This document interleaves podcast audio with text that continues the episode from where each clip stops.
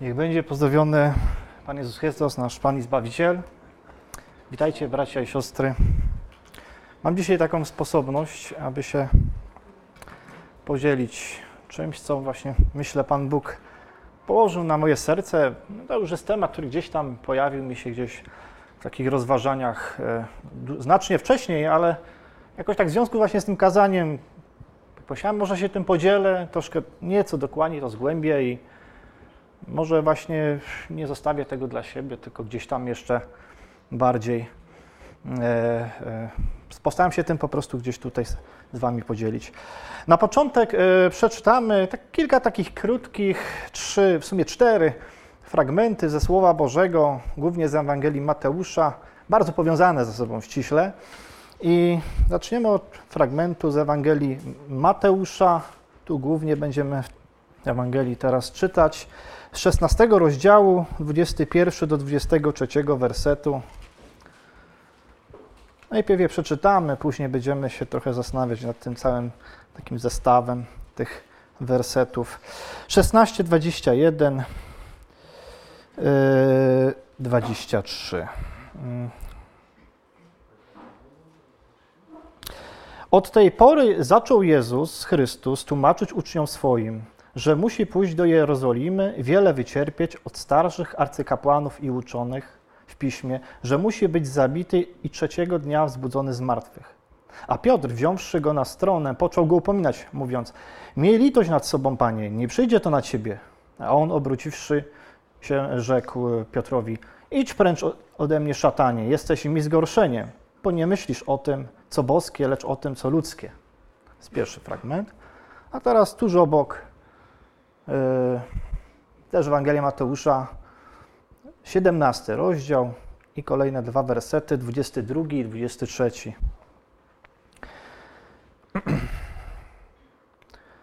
A gdy przebywali w Galilei, rzekł im Jezus, Syn Człowieczy będzie wydany w ręce ludzi i zabiją go, ale on trzeciego dnia będzie wskrzeszony z martwych i zasmusili się bardzo.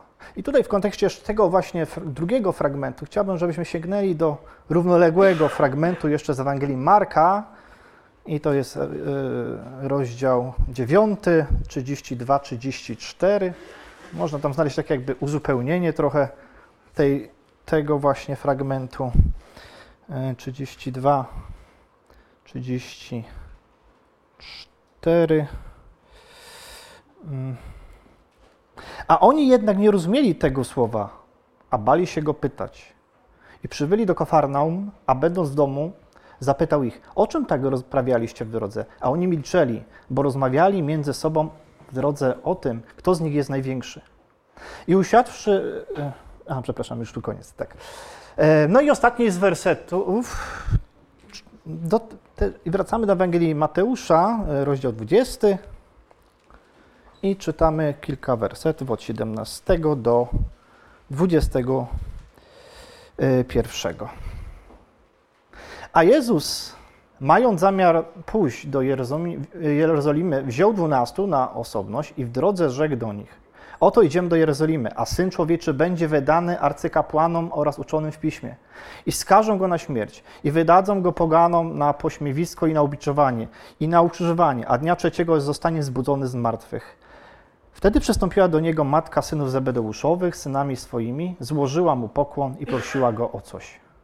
A on jej rzekł: Czego chcesz? Rzecze mu: Powiedz, aby ci dwaj synowie moi zasiedli jeden po prawicy, a drugi po lewicy twojej w królestwie twoim. No i może na razie tyle. Trzy fragmenty mówiące o tym samym. Ale te fragmenty nie są jakimś powtórzeniem siebie takim bezpośrednim. To po prostu Pan Jezus trzy razy pewne rzeczy przekazał e, e, swoim apostołom. Trzy zapowiedzi śmierci i zmartwychwstania Jego. Znajdujemy je we wszystkich trzech tych trzech, trzech synoptycznych tak zwanych Ewangeliach, czyli Ewangelii Mateusza, Marka i Łukasza generalnie są identyczne w przekazie, tam jakieś drobne szczegóły, powiedzmy, je różni, chociaż bardziej uzupełnia wzajemnie. I tak sobie kiedyś zadałem pytanie, dlaczego w ogóle Pan Jezus trzykrotnie o tym mówił?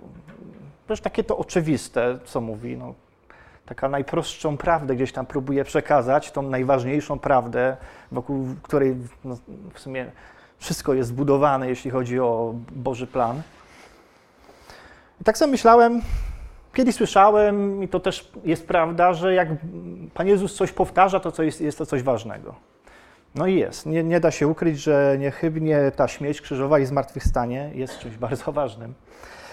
Ale myślę, że ten fragment, te, te, te powtórki Pana Jezusa, które tutaj widzimy, jeszcze coś nas mają nauczyć. I chciałbym, żebyśmy się chwilkę nad tym pochylili.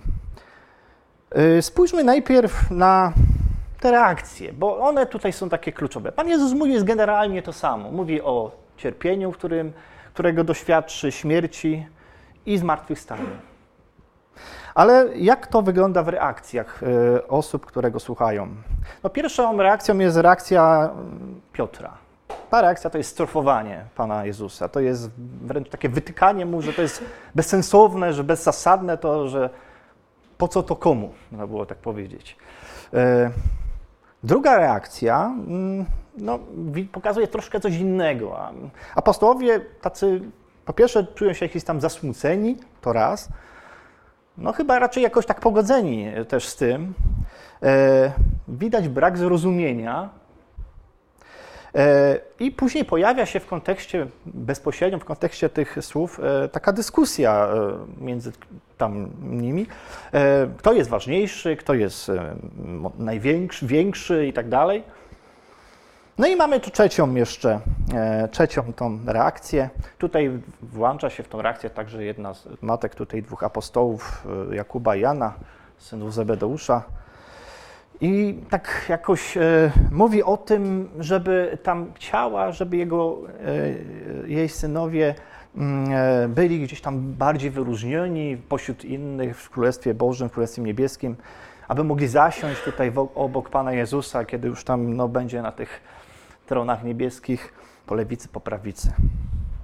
I tak sobie pomyślałem, co te reakcje wszystkie pokazują. Na pewno pierwsza rzecz, którą mi się tak rzuca w oczy, to pokazują taką dość oczywistą pewną yy,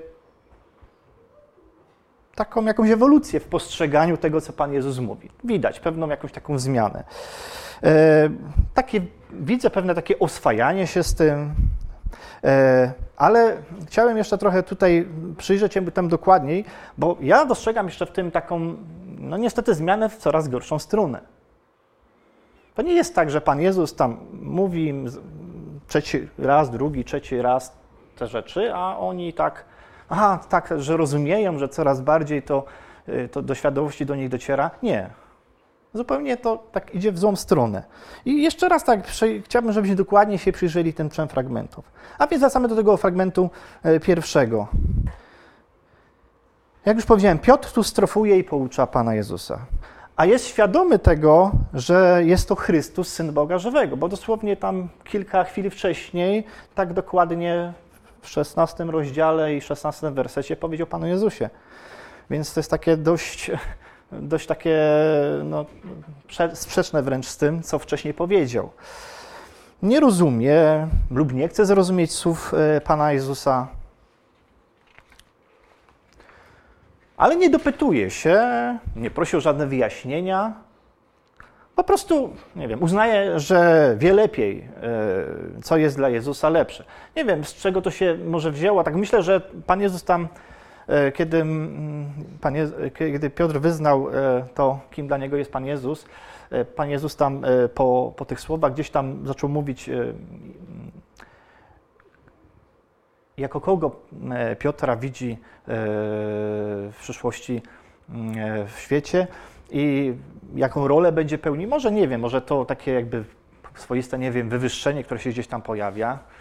E, może spowodowało, że on się poczuł taki pewny siebie, że no, o, Pan Jezus coś o mnie powiedział ważnego, wyróżnił mnie, e, to może no, mam, nie wiem, mam, mam jakieś takie uprawnienia do tego, nie wiem, żeby Pana Jezusa, nie wiem, postrofować. Nie wiem, nie znam szczegółów, nie, nie czytamy o tym, ale mm, jedno jest pewne, jest to sprzeciw e, wprost we, Boże, we, wobec Bożych planów. Jak sobie tak przeczytamy, ja tutaj może otworzę taki werset, to każdy tam mniej więcej wie, ale ale Izajasza w, rozdziale 53, w księdze Izajasza, no mam, mam takie oczywiste słowa. No, myślę, że Piotr mógł, mógł je pewnie znać jako Żyd. 53 rozdział, 10 werset. A to Panu upodobało się utrapić go cierpieniem. Gdy złoży swoje życie w ofierze, ujrzy potomstwo, będzie żył e, długo i przez niego wola Pana się spełni. Tu mamy jasno powiedziane, że to, co Pan Jezus mówił, to nie były jakieś fanaberie, jakieś takie może jakieś tam ludzkie takie widzimisię, to była wola Boża. No ale jakoś tak Piotrowi to nie przeszkadzało, żeby to negować. No, wiem, rozumiemy, rozumiemy, rozumiemy tutaj reakcję Jezusa. No, no, ktoś, kto zaprze, sprzeciwia się Bożemu planowi, no, może być postrzegany jako jakiś taki przeciwnik. Wiemy, że przeciwnik e, w, e, mm, e, w językach tam oryginalnych to właśnie to jest inna nazwa tutaj, określenie szatana. Co nam mówi druga zapowiedź? No, widzimy tam takie milczenie na początku, jakieś takie zasmucenie apostołów. Później się pojawia taka jakaś taka kuluarowa dyskusja o pierwszeństwie, o spór taki o to, kto tam jest większy, ważniejszy. Można powiedzieć wręcz, że apostołowie gdzieś tak obok są tego wszystkiego. Zupełnie tak jakoś uciekają od tego tematu, który gdzieś tam Pan Jezus po raz kolejny mm, e, gdzieś tam podnosi. Nie wiem, tak myślałem sobie kiedyś, że może tej, tej, tej, taka, takie słowa o tym pierwszeństwie, kto ważniejszy, kto lepszy, wynikało może z tego, że gdzieś tam mieli takie poczucie, no Pan Jezus zniknie, pójdzie gdzieś, ktoś będzie musiał przejąć tutaj, nie wiem, jakieś tutaj dowodzenie trochę. Może o to chodziło. Tego nie przeczytamy, ale można się zastanawiać, czy nie tak. No jedno jest pewne, koncentrowali się na sobie. Zupełnie to, co Pan Jezus mówił, gdzieś tam szło, gdzieś z jednym uchem wchodziło, drugim, można powiedzieć, wychodziło.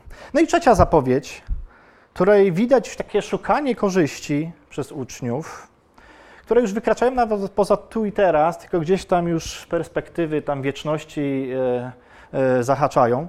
E, jakieś, widzimy takie dążenie do bycia ważnym, wyróżnionym i znowu widzimy takie koncentrowanie się na sobie. No i tak, takie pytanie można sobie zadać. Jaka postawa łączy te trzy sytuacje? Co my w tym widzimy? Trzy różne takie reakcje, ale bardzo mocno ze sobą powiązane. No i tak, e, jedno, co, jedyne, co mi się nasunęło, to słowo, to postawa, to jest postawą pychy. Popatrzyłem sobie tam do Wikipedii, mówię, e, jak to tam ta Wikipedia, jak taka świecka wiedza, jakaś tam wiedza definiuje pychę, bo można oczywiście w Biblii doszukiwać się wielu znaczeń tych słów, tego słowa i tej postawy, ale tak pomyślałem, pójdź, popatrzę sobie do encyklopedii, no i czytam. Nadmierna wiara we własną wartość i możliwości, wyniosłość, nadmierna samoocena i wysokie mniemanie o sobie. No, idealnie, idealnie można powiedzieć pasuje w to, co tutaj w tych trzech w tych trzech, e, tych trzech mm, fragmentach widzimy. Dla mnie to jest bardzo szokująca postawa, bo ona stoi w takim ostrym kontraście z tym, co mówi Pan Jezus, z tą pełną poświęcenia, pokorną Jego postawą, mówiącą o tym, że czeka Go cierpienie, śmierć krzyżowa i zmartwychwstanie. Jest dla mnie takie po prostu e, wręcz takie niepojęte. Jak można tak zupełnie odejść od tego, co Pan Jezus mówi i iść po prostu zupełnie w inną stronę. Trzy razy ma to miejsce. Gdyby to było raz, no to jak mówię, człowiek jest istotą omylną, może gdzieś tam zbłądzić, a tu raz, drugi, trzeci i tak już powiedziałem, wydaje się, że jest coraz gorzej. E, co więcej, nawet gdzieś tam po drodze, e, między, dokładnie między pierwszym a drugim tym mm, jakby ogłoszeniem tej, tej, e, tej zapowiedzi śmierci i zmartwychwstania, mam miejsce ta historia na górze przemieniania. To jak można powiedzieć, tutaj apostołowie no gdzieś to odkrywają kolejny krok Bożej tajemnicy, no i tego, kim jest Jezus. A mimo to, że to poznanie ich rośnie, no przynajmniej tak się wydaje, to oni zupełnie mm, nie mają jakiejś refleksji z tym związanej. Tak brną coraz bardziej mm, właśnie w złą stronę. E, efekt jest przeciwny po prostu, wydaje się do zamierzonego. E, mają coraz większy apetyt i oczekiwania, a coraz mniej pokory. No i tak sobie pomyślałem, co to może nas, co, czego ma to nas nauczyć? Może przed czymś przestrzec? No i tutaj chciałbym tak e, krótko, bo nie chcę tutaj rozwijać tego tematu bardzo mocno. No, celem życia chrześcijańskiego no jest to, żebyśmy duchowo wzrastali. Tak? Kiedy już poznajemy Pana, chcę, chcę żebyśmy duchowo, duchowo wzrastali i przez to pada, po, e, stali, stawali się podobnym do Chrystusa. Ja myślę, że możemy sobie tak dla jakiegoś zobrazowania przeczytać jeden z wielu fragmentów. I w drugim liście Piotra, w pierwszym rozdziale, mm, od wersetu 3 y, do 8, 3 do 8, przeczytajmy sobie może te kilka wersetów. Boska Jego moc obdarowała nas wszystkim, co jest potrzebne do życia i pobożności.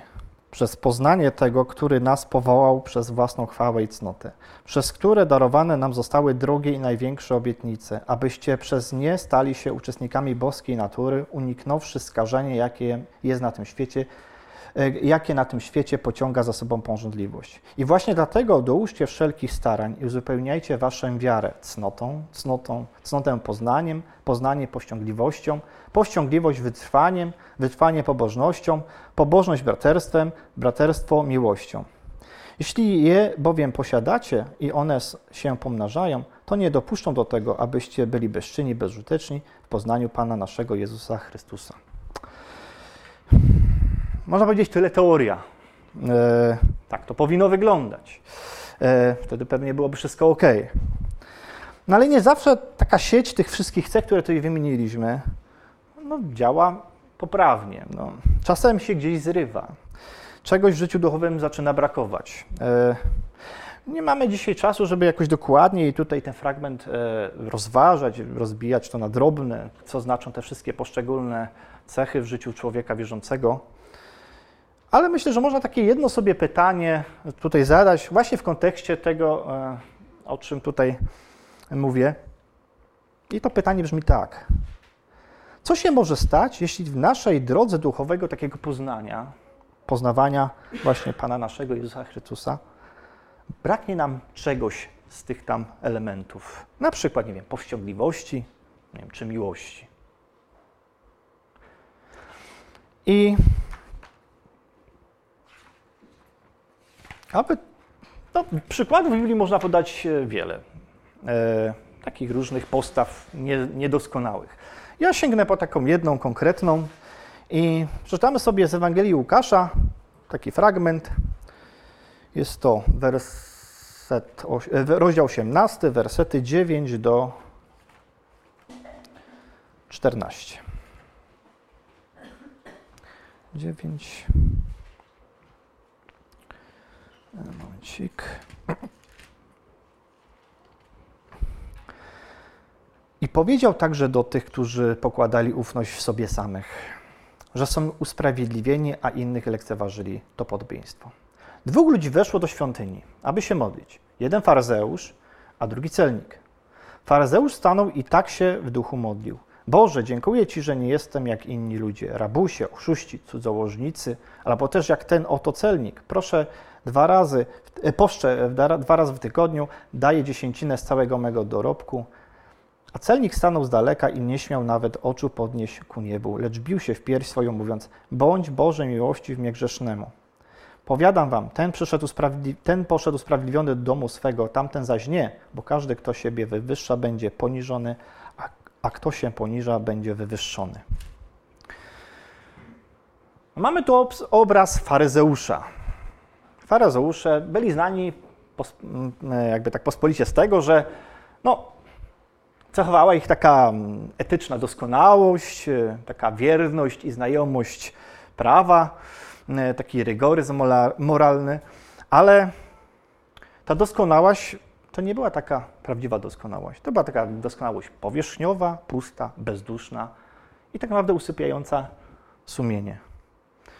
Słowa, kiedyś, y, rzuciłem sobie kiedyś tam y, tak troszkę dokładniej na to, no bo modlitwa to jest rozmowa z Bogiem. Więc tak sobie pomyślałem, no faryzeusz z Bogiem rozmawia. Ale słowa w duchu się modlił. Tak się okazuje, że gdybyśmy sięgnęli do jakichś takich bardzo dosłownych e, tłumaczeń, mówią mniej więcej tyle, co mówił do siebie. Czyli tak, można powiedzieć, prowadził taki wewnętrzny monolog. Ta modlitwa faryzeusza w pewnym sensie jest tylko takim samouwielbieniem tutaj. Takim mówieniem, co ja to nie jestem. Ja uważam się za sprawiedliwego, nie widzę w sobie żadnego grzechu. Można powiedzieć wręcz, że no, po co mu Bóg? Bóg się staje w tym momencie zupełnie niepotrzebny. Takie popadanie w samozachwyt, no, czyli w pychę. Pytanie, dlaczego o tym mówię? Mm, czy to nas dotyczy? Czy my tacy jesteśmy?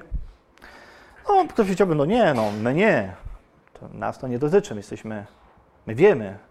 My jesteśmy bardziej jak ten celnik, a nie jak ten faryzeusz. Ale tak sobie pomyślałem, jest to obraz taki trochę, powiedzmy, mocno podkoloryzowany, taki, może nieźle słowa powiedziałem, taki bardzo y, mocno podkreślony, żeby te różnice uwydatnić. Y, ale zadałem sobie takie pytanie, czy nigdy nie zdarzyło nam się w jakiś tam sposób dowartościowywać? W takim chrześcijańskim aspekcie. No, na przykład takie, wypisałem sobie kilka takich, nie wiem, e, określeń. A, no jestem chrześcijanem już od 50 lat. A, ukończyłem szkołę teologiczną, jakąś tam biblijną. Wiele razy przeczytałem Biblię, przeczytałem wiele książek chrześcijańskich i tak dalej, i tak dalej. Nie mówię, że to jest złe. Jest normalne, tylko co do zasady nie ma w tym nic złego. Ale ważne jest to, w jaki sposób to, to robimy, to mówimy, w jakim duchu to czynimy. No i teraz pytanie, po czym to poznać, po czym poznać, że możemy robić to niejako trochę jak ten faryzeusz? Jeśli popatrzymy na ten powyższy fragment, no odpowiedź się w sumie e, sama nam nasuwa. Możemy zadać sobie takie pytanie. Czy zdarzyło ci się kiedyś popatrzeć z góry na kogoś mniej duchowo takiego doświadczonego? Czy zdarzyło Ci się może kiedyś mieć satysfakcję? Poczułeś się taki dowartościowany tylko w wyniku tego, że udało Ci się kogoś na czym zagiąć. A może zdarzyło Ci się kiedyś mieć taką myśl, może przeszło to nieraz przez głowę, że ja to już w sumie to słowo do Boże tak dobrze znam, jakby tam porównać mnie, nie wiem, z jakimiś tam ludźmi innymi, to oni nic nie, nic nie wiedzą. Ja się przyznam, że nieraz takie myśli się pojawiały w mojej, w mojej głowie. No i teraz pytanie, co z nimi robimy? A ważne jest to o tyle, że mm, wraz z takim naszym pozna wzrastającym poznaniem, duchowym wzrostem, no, rośnie ryzyko wystąpienia takich okoliczności. No, po prostu to jest oczywiste, że musi być coraz więcej takich sytuacji, kiedy my coraz bardziej to Słowo Boże mimo wszystko znamy. Co może nas uchronić przed popadnięciem więc w taką pychę? która wynika z tego, że co my to już nie jesteśmy. Powiem tak kolokwialnie. Spojrzenie w górę na Pana. Tylko osoba, która zwraca swój wzrok ku Bogu, jest w stanie zachować odpowiednią perspektywę. Psalmie 139, wersecie 17, nie będziemy tu może to otwierać, to jest tylko jeden taki krótki werset, jest napisane: Jak niezgłębione są dla mnie myśli Twe Boże, jak wielka jest ich liczba.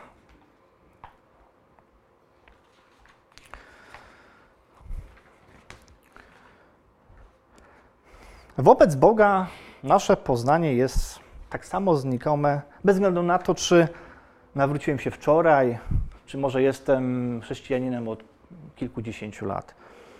Czy kojarzę tylko kilka fragmentów biblijnych, czy może przeczytałem słowo za sto razy i znam już je wręcz na pamięć.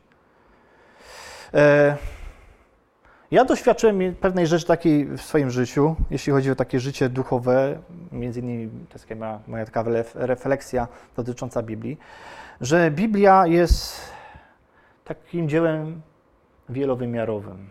To nie jest jak jakaś książka kryminalna, się przeczyta raz, wszystko się już wie. Wszystkie tajemnice zostały rozszyfrowane, nie ma co studiować jej piąty, dziesiąty raz. Po prostu już wszystko wiemy. Biblia to jest księga bez dna, gdzie za każdym razem odkrywamy coraz to więcej rzeczy.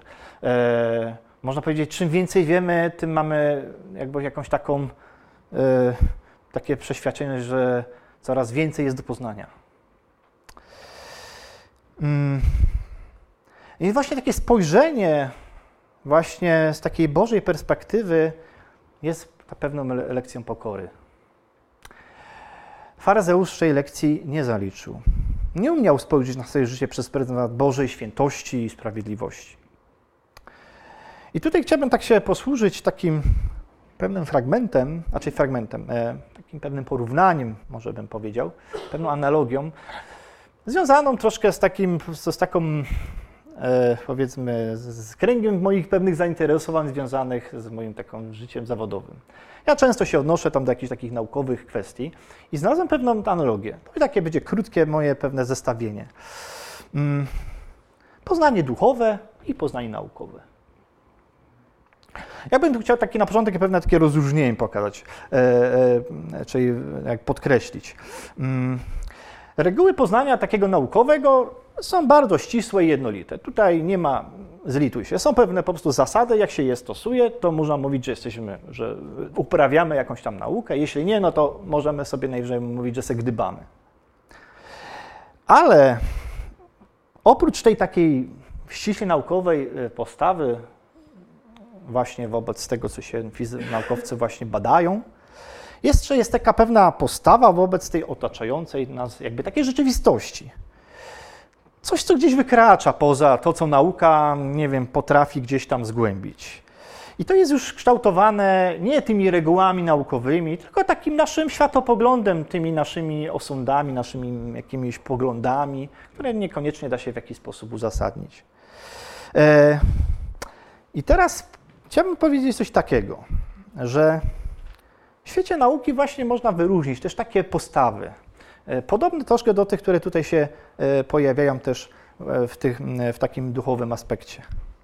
Są, powiem tak, są naukowcy, ja nie będę negował, że lepsi gosi. O, powiedzmy, że oni wszyscy stosują podobne, poprawne, te naukowe, ścisłe jakieś tam zasady, ale właśnie jak się już odwołamy do takiego podejścia do te, tego czegoś obok, dookoła, to można podzielić ich tak generalnie na takie dwie grupy.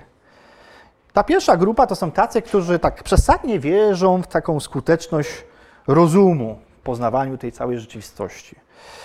Wręcz e, tak ideologicznie odrzucają istnienie wszelkiej rzeczywistości innej niż ta materialna. Oni bardzo często wieszczyli i dalej wieszczą, że już poznaliśmy całą wiedzę, albo już praktycznie ją poznaliśmy. Ja tak z fizyki, którą się zajmuję, wiem, że już chyba pięć razy w historii, nie wiem, tak mniej więcej ostatnich 200 lat, naukowcy stwierdzali, że już jeszcze to, to tam trochę coś jeszcze i wszystko będziemy wiedzieć. Dzisiaj możemy powiedzieć, że jesteśmy znacznie dalej od poznania tej rzeczywistości naukowej niż 200 lat temu. E, i to jest właśnie taka trochę pyszna postawa, którą kiedyś sam trochę nawet reprezentowałem. Ale jest jeszcze taka druga postawa tutaj. Ludzie, którzy mają taką świadomość ograniczności poznawczych, poznawczych człowieka, dopuszczają właśnie istnienie jakiejś tam rzeczywistości innej niż materialna. Właśnie mają taką świadomość, że ta rzeczywistość ma tak wiele takich poziomów, takich płaszczyzn.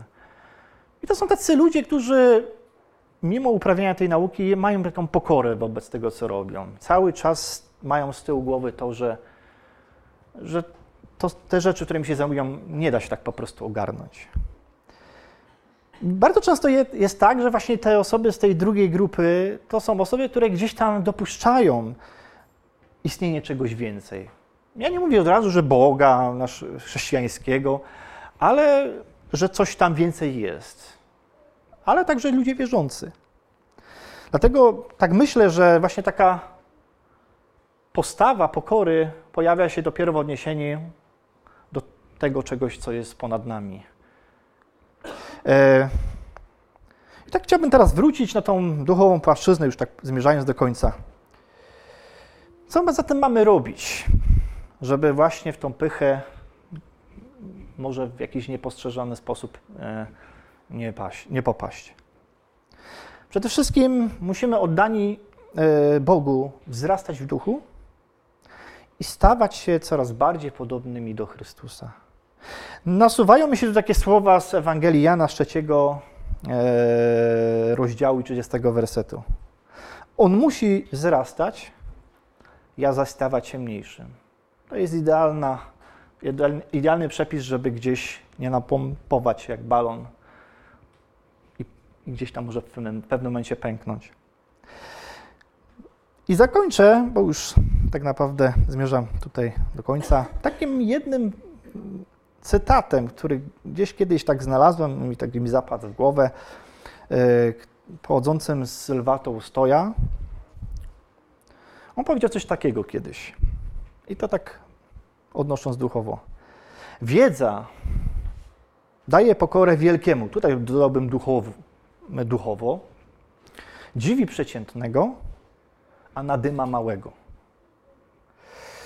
Nic tak nie ogranicza prawdziwej wiedzy, jak przekonanie, że się wie to, czego się nie wie. I ja myślę, że te słowa świetnie pasują do tego, o czym tu przed chwilą wspomniałem, czy takiego poznania naukowego, ale także do tego naszego poznania duchowego. Amen.